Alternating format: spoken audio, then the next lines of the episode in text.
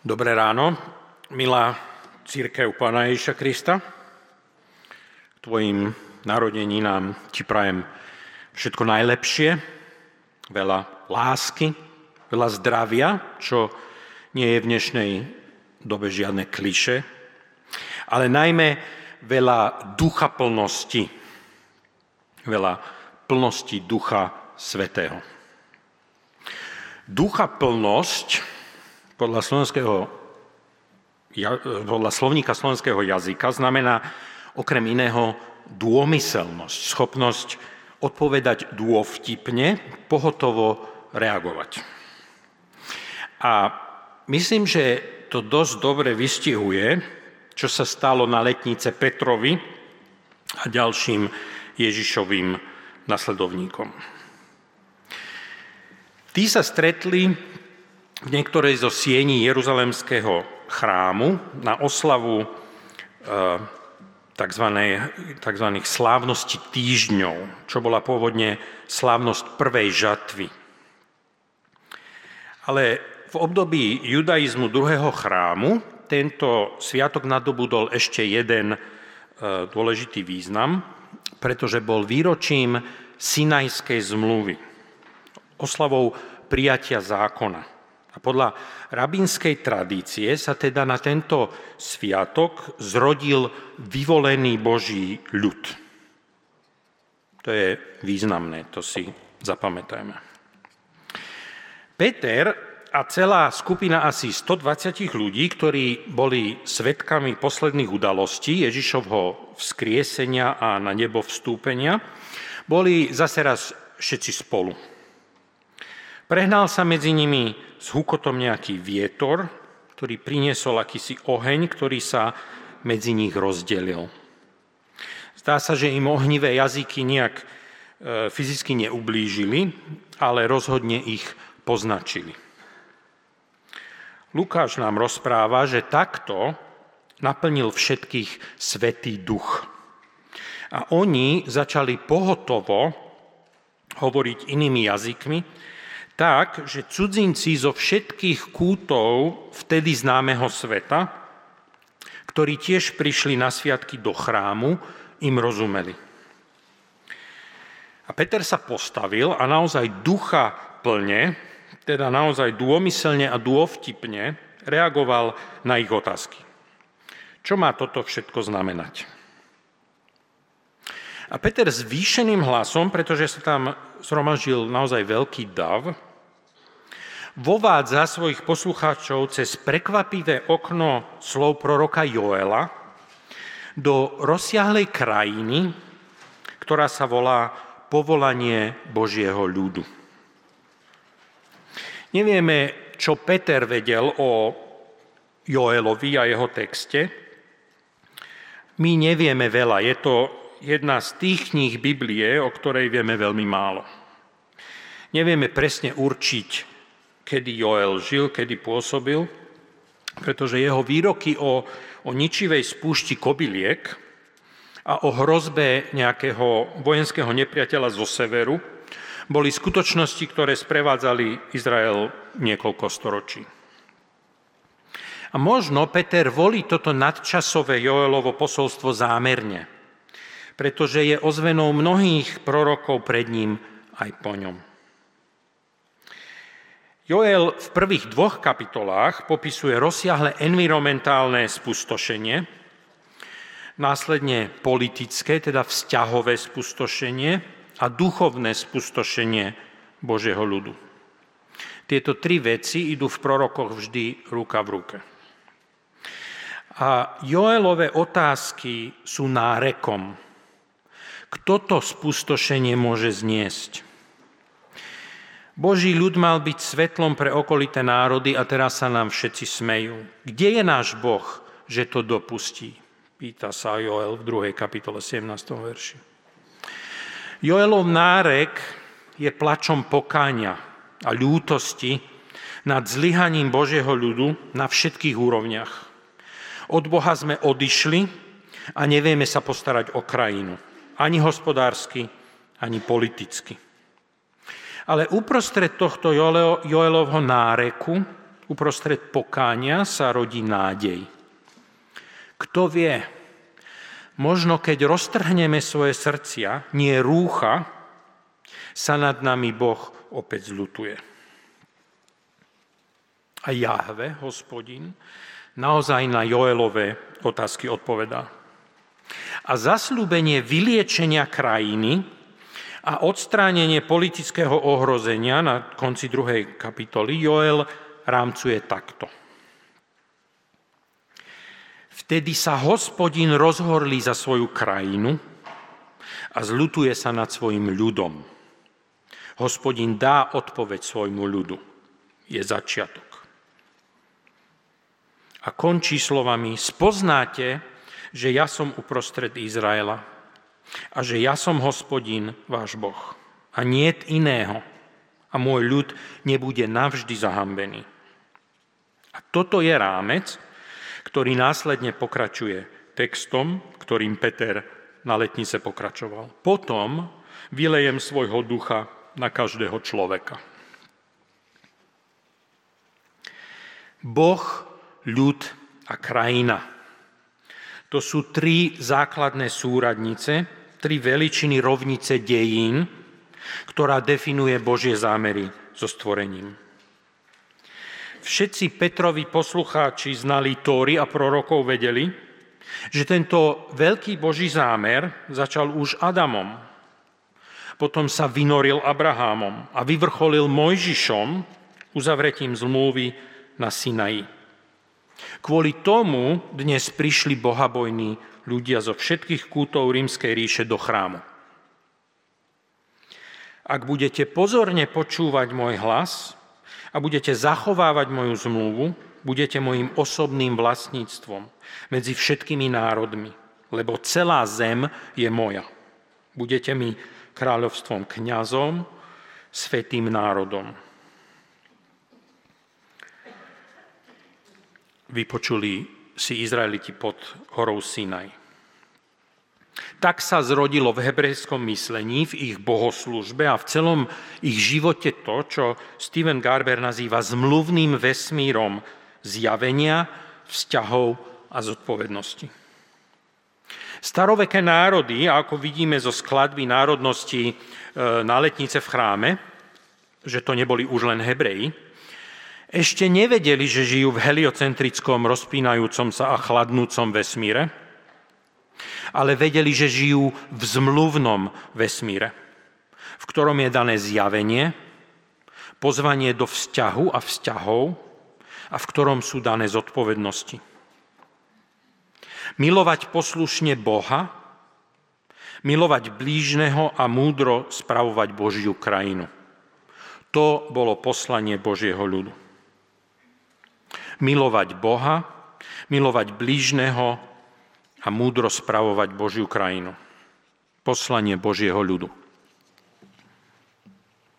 Takto nejak som to zobrazil. E, nedokázal som nakresliť tie šípky obojsmerné. Mali, byť, mali by byť obojsmerné.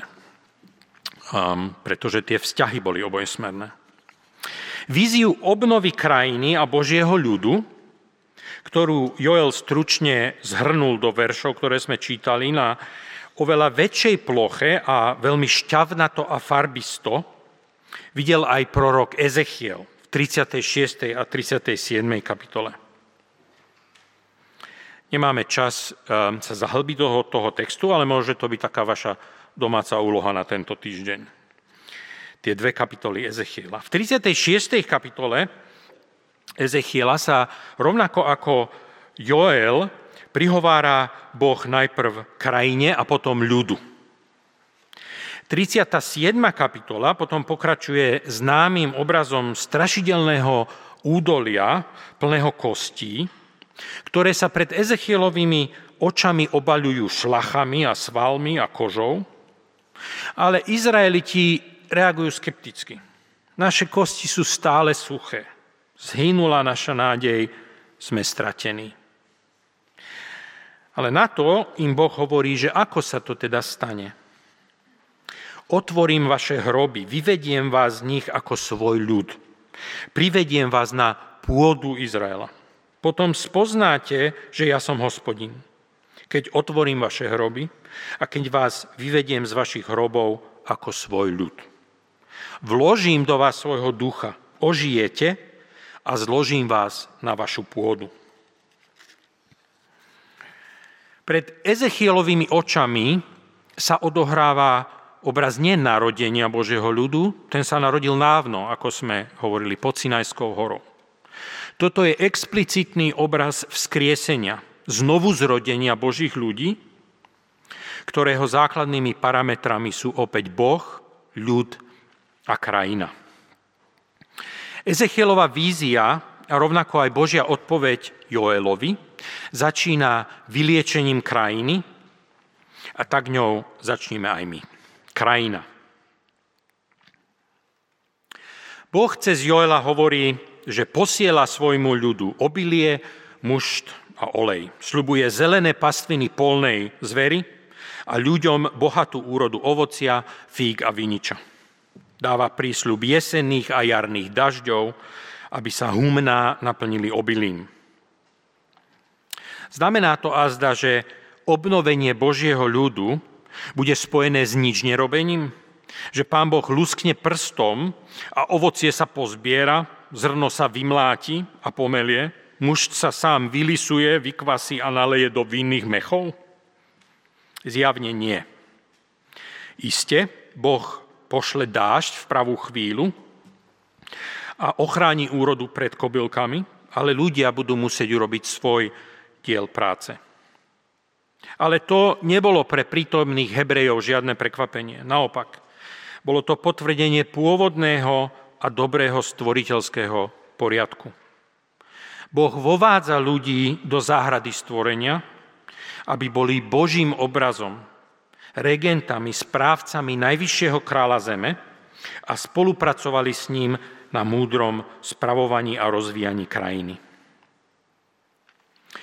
Petrova voľba Joelovho posolstva na letnice je potvrdením tohto povolania aj pre obnovený Boží ľud, ktorý sa v moci Božieho ducha môže vrátiť do tohto poslania v novej nádeji a s úplne novým horizontom zodpovednosti, ktorý ďaleko presahuje hranice malého fliačika zeme v údorlí rieky Jordán. Je to globálne povolanie, Budete svetkami v Jeruzaleme, v celom ľudsku, Samárii až po kraj zeme. Neskôr Peter hovorí, tento prísľub patrí vám, vašim deťom a všetkým vzdialeným. Na druhej strane je toto veľmi lokálne poslanie. Výsledkom vzkriesenia Božieho ľudu po videniach hebrejských prorokov nie je vytrhnutie od ale naopak usadenie do fyzického stvorenia. Miesto našej zodpovednosti na tejto zemi má pre každého z nás konkrétne meno. Každý z nás je povolaný na nejakú vlastnú pôdu. Aj nás Boh niekde usadil. Sme povolaní k správcostu nejakého konkrétneho projektu, organizácie, majetku, geografického miesta na tejto zemi. Preto majú v biblickom príbehu vtelenia miesta vždy svoje presné mená. Adam bol správcom záhrady Eden. Abraham pásol svoje stádo pod Mamreho dubmi. Ježiš bol tesár z Nazareta. A rozdelenie krajiny pokolenia Izraela je rozpísané v knihe Jozu na siedmých nudných kapitolách, ktoré vždy preskakujeme. Dnes ich nepreskočme. Odkiaľ si ty? Kam teba Boh usadil? Čo je tvoja pôda?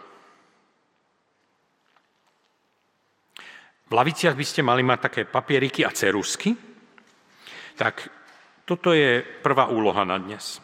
Skúste na papierik, každý z vás, napísať meno, alebo nejaký symbol, alebo obrázok, ktorý pomenováva miesto, konkrétny kúsok stvorenstva, projekt, za ktorý nesieš ty zodpovednosť. alebo si niesol minulosti zodpovednosť pre našich seniorov.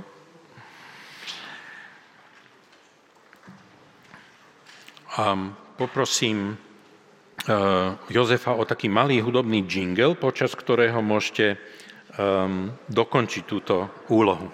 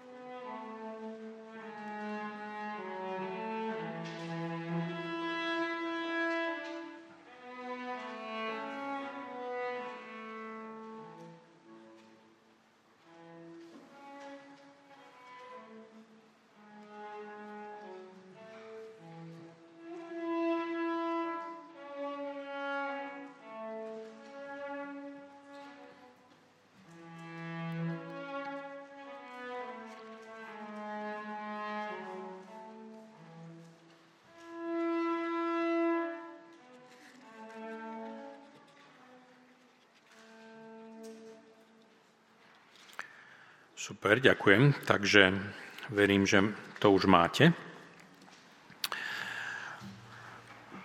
Ľud. Dvakrát v závere Joelovej pasáže, ktorá tesne predchádza textu, ktorým Peter na letnice začal, Boh slubuje, že môj ľud nebude zahambený. A prečo?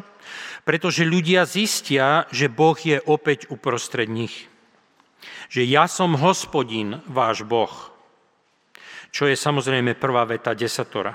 Mojžišových desiatich slov, ktoré definujú rámec spolužitia komunity Božieho ľudu. Celé obdobie od Nového roku po Veľkú noc sme strávili rozmýšľaním presne o tom. A je to podobné ako s krajinou. Tak, ako sa Boh musí postarať o dážď a ochranu pred kobylkami, Boh sa musí postarať o ochranu pred nepriateľom zo severu. Ale ľud má tiež svoj diel zodpovednosti. Ľud spozná, že Boh je medzi nimi, týmito veľkými mocnými činmi záchrany, ale Boh bude medzi nimi aj vďaka kvalite ich spolužitia. A dôležitým znakom takého spolužitia je zjednotenie a vzájomné porozumenie – pretože Boží duch podľa Joela naplní každého človeka. Bez rozdielu pohlavia, veku, sociálneho statusu. A čo sa na letnice ukázalo a čo bolo najradikálnejšie, bez rozdielu národnosti a etnického pôvodu. Na letnice, ako nás naše učiteľky, deti naučili, na letnice tým nástrojom bol dar jazyka. Nevieme, či Peter a jeho priatelia začali hovoriť um, akousi nebeskou hlaholikou, čo voláme glosolália, ale vieme, že poslucháči im rozumeli. Každý vo svojej vlastnej reči. Že vraj takýto prejav sa volá xenoglosia. V prenesenom význame by sme hovo- mohli hovoriť o takom dare Kristovho ducha, že sme zrazu schopní hovoriť rečou cudzinca, rečou toho, ktorý je iný. A on má, nám zrazu môže rozumieť.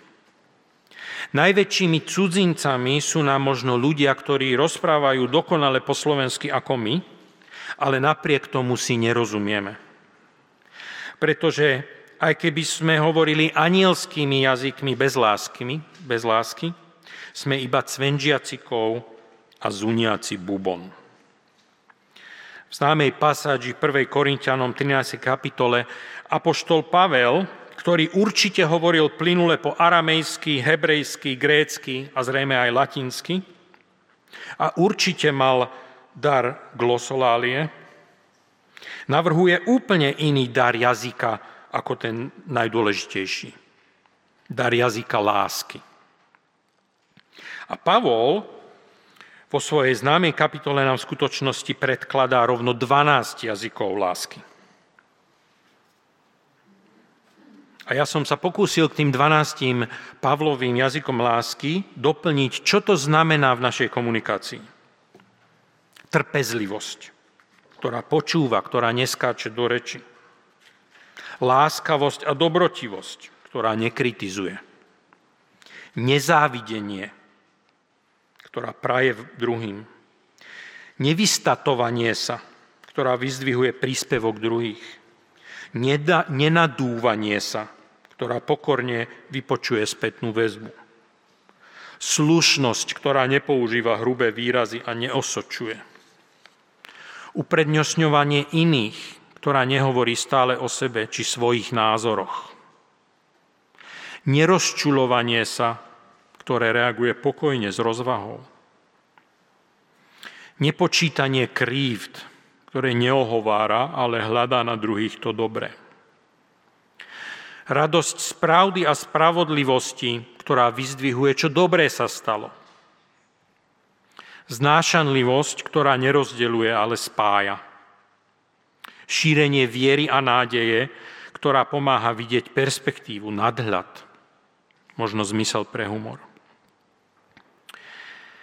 Všelijaké jazyky sa vieme naučiť sami, či s pomocou učiteľa alebo nejakej šikovnej apky v mobile, ale jazyky lásky sa učia veľmi ťažko. Je to skutočný dar, Boží dar, duchovný dar, keď niekto v kritickej chvíli, v čase nedorozumenia, či v konflikte vie vniesť pokoj, milosrdenstvo, obnovenie porozumenia.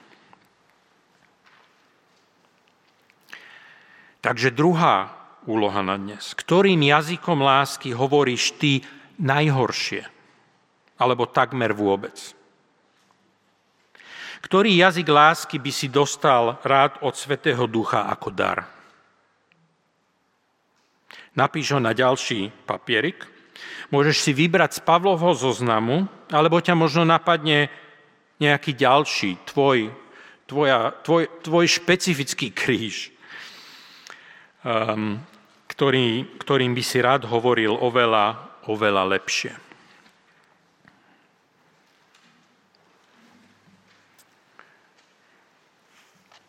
Ktorým jazykom lásky hovoríš najhoršie? Alebo takmer vôbec? Skúsme, skúsme sa oslobodiť od myšlienky, ktorý jazyk lásky nám najviac chýba, ktorý by sme radi od iných počuli skúsme sa zamyslieť, ktorý je tou našou vlastnou slabinou.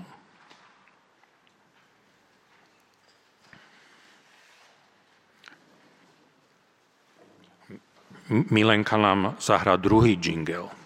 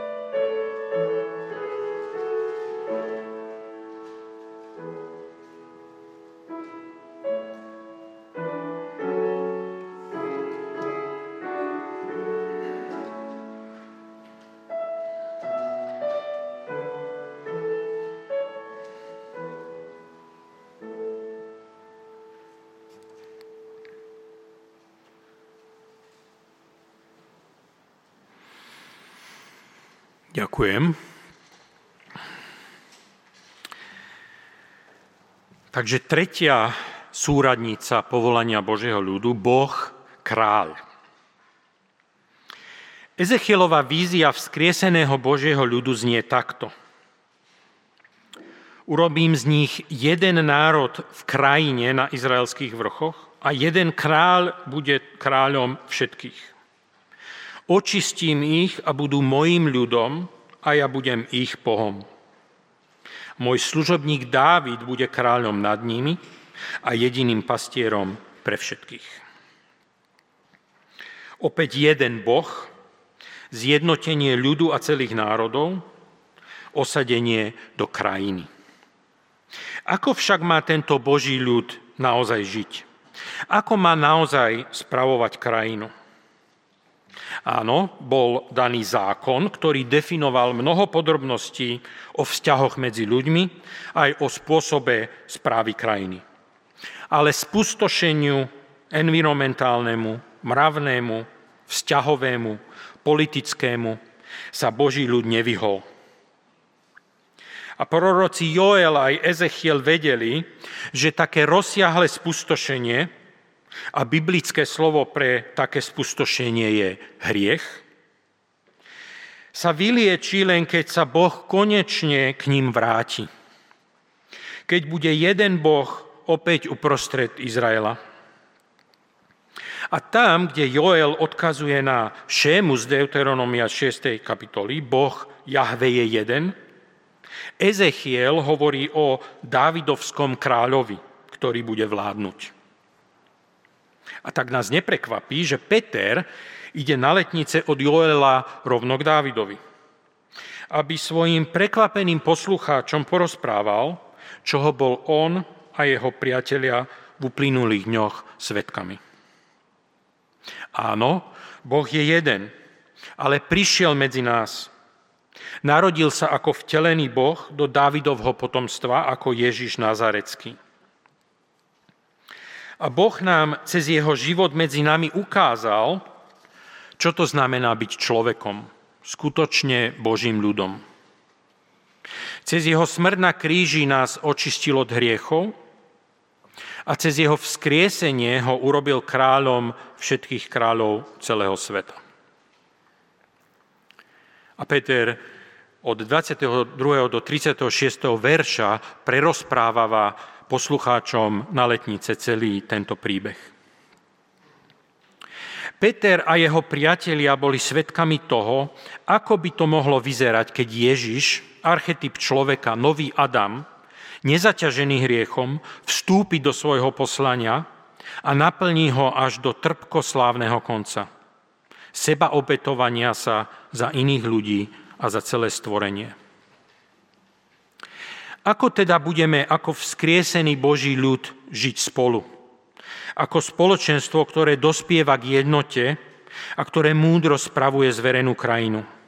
Ako vstúpime my do svojho poslania? Nie triumfalistickou mocou, ekonomickým či politickým vplyvom, ale seba obetovaním, službou. Takto žijúce komunity sú smerovky, podľa ktorých sa ostatní ľudia orientujú, keď sú stratení. Sú ako príbytky, kde si chcú ľudia odpočinúť. Sú ako osviežujúci dušok čerstvej vody pre národy na okolo. A Ezechiel končí um, tú svoju víziu, ktorá je ozvenou tej Joelovej, takto. Budú chodiť podľa mojich nariadení, zachovávať moje ustavenia, ustanovenia a plniť ich. Budú bývať v krajine, na veky budú bývať na nej oni a ich synovia i synovia ich synov. Môj služobník Dávid bude na veky ich kniežaťom. Uzavriem s nimi zmluvu o pokoji. Bude to pre nich väčšiná zmluva.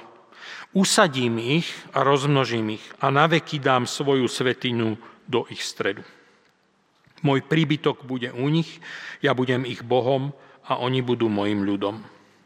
Potom národy spoznajú, že ja som hospodin, ktorý posvecuje Izrael.